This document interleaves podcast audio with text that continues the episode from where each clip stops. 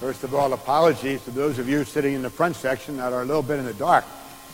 The uh, down lights in the first six fixtures are blinking off and on. And this light right up there just went out.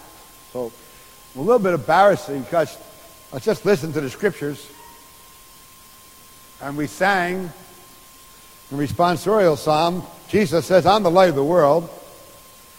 The gospel says, we're the light of the world.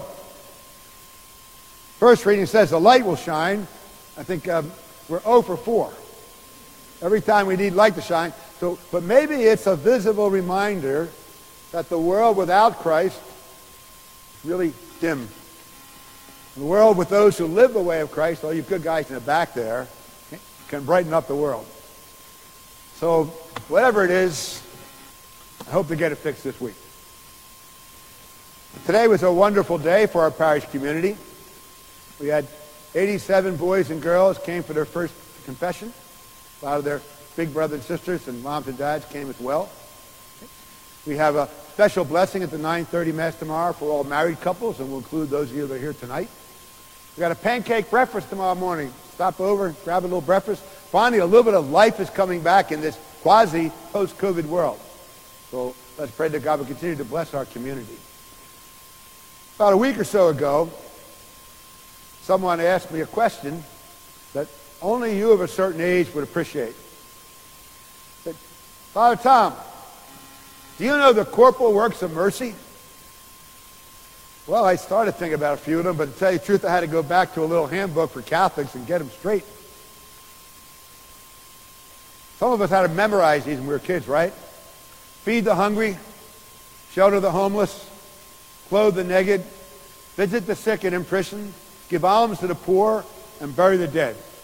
You all remember that, right? But many of us who were taught in a kind of a memory way to just kind of spout things out never really appreciated where they came from. Where do we get these corporal works of mercy anyway? And the scriptures tonight, coupled with last week, give us an answer. Isaiah said that when the Messiah's reign is started, when God is really visible in the world, the people of Israel will clothe the naked and shelter the homeless and feed the poor. The sign of the messianic age, when God is among us, is when people in the community start taking care of each other in that way. Many of you are well aware of Matthew's end of the gospel when Jesus says he's going to separate everybody, the sheep and the goats. And what's the demarcation? The sheep clothed the naked, sheltered the homeless, visited the sick, cared for the needy, and those on the other side didn't. Jesus is telling us something.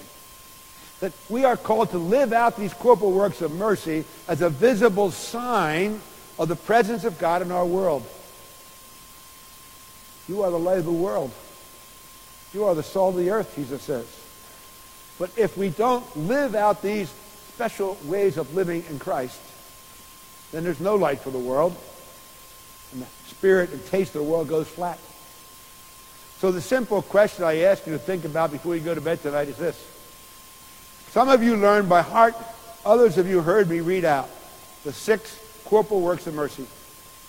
Where do they fit into your Christian living today? How much of your time and energy do you spend dedicated to those in need around us? Yes, take care of your own family. Yes, support our church. Yes, do well at your jobs. But are we really extending ourselves to the most needy among us at home and away in a way that people will realize the presence of the Messiah in our midst? The corporal works of mercy are one of the ways we Christian believers manifest the presence of Christ in the world. We become the light of Christ in the world. Jesus called us the light of Christ. He told us we would brighten the world by our presence. How well are we doing that now?